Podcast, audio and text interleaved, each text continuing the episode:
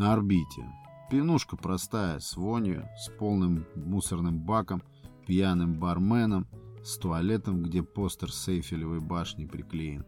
Вообще орбита место поганое, конечно, с первого взгляда. Есть кабачки, кафе здесь в окрестности, светящиеся, такие чистенькие, где вкусно, где по-домашнему. Официанты, музыка. Только вот почему-то необъяснимо всех в районе, то есть именно людей всех возрастов, профессий, психотипов, магнитила орбита. Сколько помню, всегда пытался понять, в чем заключена притягательность этого гадюшника, потому что орбита и меня затягивала тоже. Бывало по дому бродишь туда-сюда, заняться нечем, смотреть что-то неохота, читать тем более, есть не хочется, ни сидеть, ни лежать не хочется. Не знаешь совсем, куда себя деть. Так прямо и слышишь, как жизнь уходит минута за минутой. Вообще нечего делать. И вдруг мысль, орбита. Представишь, как там сейчас. Шнурки на кедах потуже затянешь, дверь на ключ. Домашние подождут. Могу я в конце концов себе позволить? Тем более жизнь-то одна, а я тут в четырех стенах, как в камере топчусь. Идешь. Мужики и парни на входе стоят, кто курит, кто за компанию, продышаться. Это очень похоже на секту, потому что тебя встречают, каждый про себя отметит, глядя на тебя. Пришел. И куда ты денешься? Все мы тут, а ты думал, дома отсидеться? Приятно. Все тебя знают. Имена-то, понятное дело, все путают. Тут часто бывало, что по нескольку раз знакомятся. Я лично делал так. Я к имени прибавлял контрольное слово по роду деятельности. Миша хоккеист, например. Он спортсмен, хоккеист в прошлом. Понятно. Или Григорий часовщик. Он действительно часовщик, продает и ремонтирует напольные часы и говорил даже, что в России только два таких часовщика. Один он, его поле деятельности до Урала, и второй, у того все, что за Уралом, в таком духе. Даже генерал сюда захаживает. Не знаю, бывший или действующий. Его тут почитают, он здоровенный. По телефону разговаривает, как в громкоговоритель. Все, решает что-то. То пугает кого-то, то просто матерится. Мне он не нравится, он похож на дикое животное, от которого неизвестно чего ожидать. Я тоже такое же животное, а в одном помещении не должно быть много диких животных. Стенка обычная, стенки краны, над ними этикетки, цены. Все стены в зоне барной стойки закрыты фанатскими шарфами, каких тут нет только. Никто тут к тебе не подскочит. Это там, в тех кафе светящихся, тебя будут охаживать со всех сторон. Тут нет. Говори, чего тебе нальют – и готов без сдачи. Или сдадут кругло, не в твою пользу. Хотя если бармен уже чересчур задерзил, можно ему и на хвост наступить. Тогда движения его будут более стремительны, слова мягче. Берешь холодное и к столикам. Их четыре всего, но они круглые и высокие. Пить стоя. Стульев здесь нет, поэтому орбита вместительна. Ох, сколько тут всяких. Леха гинеколог. Отличный парень. После пары бутылок все начинают его расспрашивать, как там оно. У каждого найдется вопрос, и непростой, скорее всего. Леха бывает отнекивается, его раздражает, но бывает и сам вдруг увлеченно начинает всем рассказывать что-то из необычного. Я как-то спросил у него, помню, глупо, конечно, но в этом балагане еще не такие вопросы на ум придут. Спрашиваю у него, Леха, бывало у тебя такое, что пациентка тебе, допустим, чисто по-человечески, по-мужски понравилась? Ну а что тут такого? Он же человек тоже, работа работой. После моего вопроса он задумался, но задумался явно не над тем, чтобы мне как-то там поярче ответить, а о своем будто о чем-то. Вопрос мой он забыл, как мне показалось, и вместо ответа рассказал, что недавно была у него пациентка на приеме. Красивая девчонка, молодая, Прошла осмотр, все как обычно. Только вот смотрит Леха в ее документы. И из документов ее узнает, что у нее рак. И такой рак, что девчонке жить остается, ну, немного совсем. Это он как медик очень хорошо по бумагам понял. Он как сумел ее ободрил, насколько такое вообще возможно, и проводил из своего кабинета. Грустная история. А Леха гинеколог хороший парень.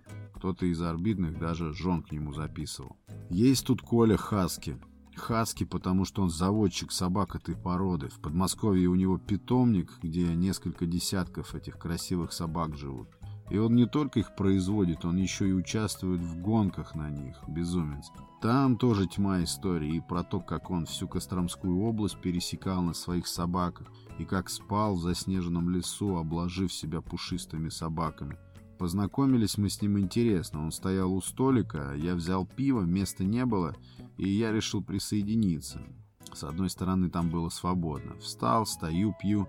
Вижу потом вдруг у него на ремне нож висит, длинный, серьезный нож, не ножичек.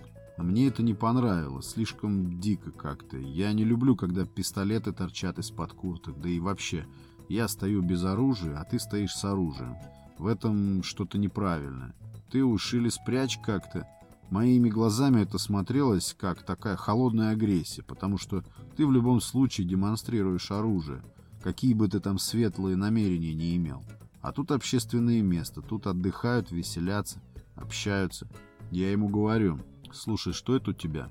Он говорит, это? А, это нож. Я предельно мягко говорю ему, не мог бы ты убрать его, а то это как-то слишком. Да и зачем он тебе тут? Он говорит, я им мясо для собак режу. Так говорит, будто я после этого должен сразу съехать и войти в его положение. Потом подошел один мой хороший знакомый, он и его, как оказалось, хороший знакомый, и коротко представил мне его. Ему меня.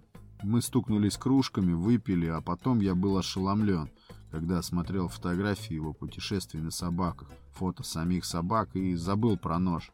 Кого только в орбите не было. Андрей Таможенник.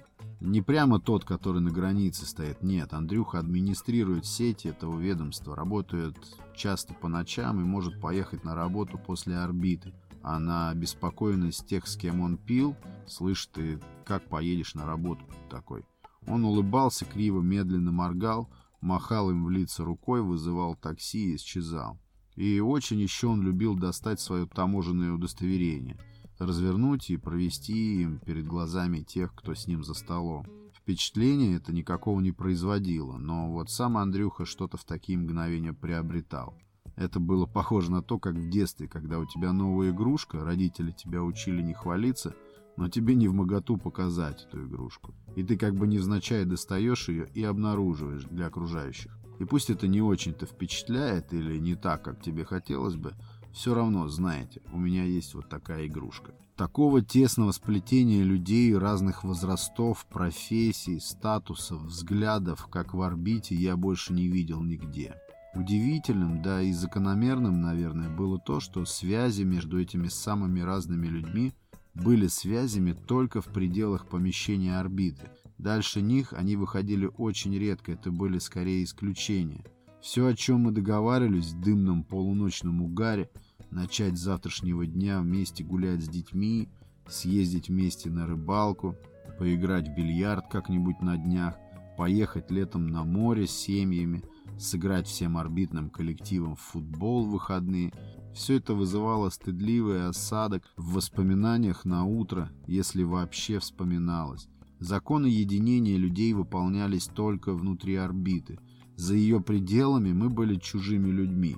Когда мы видели друг друга на улице, то есть вне орбиты, то старались не замечать друг друга, перейти на другую сторону улицы, свернуть в проулок, в крайнем случае махнуть рукой издали. Это понималось обоюдно. А зачем? Нам не нужно было узнавать друг друга вне той орбитной атмосферы. Вот там мы сразу распознаем друг друга. Даже обнимемся. Это база, где всем найдется место. Там нет никакой социальной иерархии. Там другое дело. Помню, туда приходил один парень, и он так стеснялся, он даже и не пил, по-моему. Он так стеснялся, что я лично боялся даже здороваться с ним потому что малейшее внимание к себе он воспринимал как нападение. Думаю, он не совсем нормальный был, потому что он избегал смотреть кому-либо в глаза, весь сжимался, сворачивался. Но он подходил к столу, где каждый хочет рассказать свою историю, где грохот кружек, повышенные тона, гул, вязкая атмосфера, и стоял, постепенно приближаясь к компании. Как я представляю себе, для него это было ужасным испытанием. Все его знали тут и знали не просто внешне, а именно знали его эти причуды, его особенности и относились к нему обязательно с учетом этих его особенностей. Ни разу не видел, да такого и не было, чтобы кто-то в орбите его как-то, не дай бог, притеснил. Новички орбиты звали его за стол, они не знали, что с ним так нельзя. Старые не обращали на него внимания, они знали, что он все делает постепенно. Так вот, он становился возле компании и еле-еле по миллиметру в 10 минут придвигался к голдящим. И потом, спустя час, может, он уже смело, можно сказать, становился частью компании. Ему никто не задавал вопросов, никто его не дергал. Все знали, чего ему стоило это сближение. И всем было вдвойне хорошо от того, что у него получилось преодолеть эту боязнь людей. И мы видели, как он улыбался, как был собой доволен. А иногда, очень редкое явление, но бывало, он говорил вдруг какое-то слово или фразу даже. Трудно было понять, относилось ли это к теме разговора, или он просто что-то произнес, чтобы услышать свой голос. Но мы все старались не заострять внимание на этом. Сказал и сказал. Переспрашивать было рискованно. Всегда было радостно незаметно наблюдать за ним. Имени его никто не знал. Глядя на него, стоящего среди вопящей пьяной толпы, видно было, что он счастлив быть среди людей. В орбите никогда не было драк. Это все-таки нетипично совсем для таких мест на окраинах Москвы, но это не означает, что не было конфликтов. Не знаю, за счет чего тут выдерживалось равновесие в конфликтах. Драк тут не бывало. Особенная атмосфера в орбите возникала после 11 часов вечера, когда Входная дверь с улицы запиралась, а внутри орбиты оставались только особенные люди. Не все. Кому-то предлагалось покинуть орбиту. Оставались только близкие кроме, управляющему орбитой. Правда, чаще всего к 11 вечера он уже ничем не управлял, а становился частью общего хаоса. После 11 вечера в орбите приглушался наполовину свет, чтобы с улицы через витражи не привлекать особенного внимания. Включалась громкая музыка несмотря на то, что помещение орбиты – это первый этаж жилого дома. Здесь орбита опять имела выгоду. Прямо над орбитой располагалась квартира Гоши, горячего поклонника московского «Спартака», ну и вместе с этим владельца орбиты. Я не знаю, каково ему там было по вечерам, но о жалобах я тоже ничего не знаю. В орбите помимо пива всегда можно было аккуратно наливать и крепкое. Официально, ясно дело, запрещено – После 11 вечера крепкое можно было уже не прятать. Гонцы отправлялись за крепким, а когда возвращались, то вместе с собой впускали в орбиту человека со стопкой пиц. Разносчик, оказавшись внутри орбиты, смотрел ошалело на то, что тут творилось в чаду. Пицца у него из рук выхватывалась, каким-то образом кто-то с ним рассчитывался, и он исчезал. Текли тут задушевные истории сквозь музыкальный грохот, разражались споры, кто-то наоборот обнимался, кто-то осмелел и забыл, что читать свои стихи — это слабость, кто-то решал, что завтра уволится с работы, кто-то, что завтра разведется, кто-то, что женится наконец-то. После 11 часов вечера орбита напоминала подводную лодку. Никто не совершал уже никаких звонков и не принимал, никто не набирал никаких сообщений. Все последние сеансы связи состоялись еще перед отплытием женам, еще кому. Все было предельно ясно, всем объяснено. Да и все те, кто на берегу остался, знали, что звонить, писать бесполезно. Помню, как такими ночами огни вокруг Эйфелевой башни на постере в туалете становились ярче, как было здорово после туалета вновь вливаться в этот чат, возвращаться к громкому разговору с новыми мыслями, навеянными видом Парижа, с криком в ухо «Ну, на чем мы там остановились?»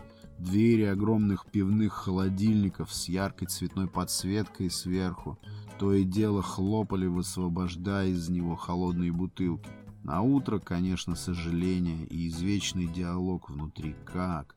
Почему меня снова затянуло туда? Я же зарекался, я же все решил. Орбита — это ж дно. Как я снова умудрился угодить в эту паутину? Все, это был последний раз. Да, бывало уже, что я говорил, что это последний раз, но теперь уже точно последний. И так год. Но все поменялось. Вместо орбиты теперь буфет, выпечка, чай, кофе. Не знаю, что там произошло, сменились арендаторы или что еще, но после 11 вечера теперь тихо. Мертво стало, и постер с Эйфелевой башни со стены туалета, наверное, сорван или закрашен. Я нисколько не жалею, что оказался на той орбите, и рад, что с нее сошел.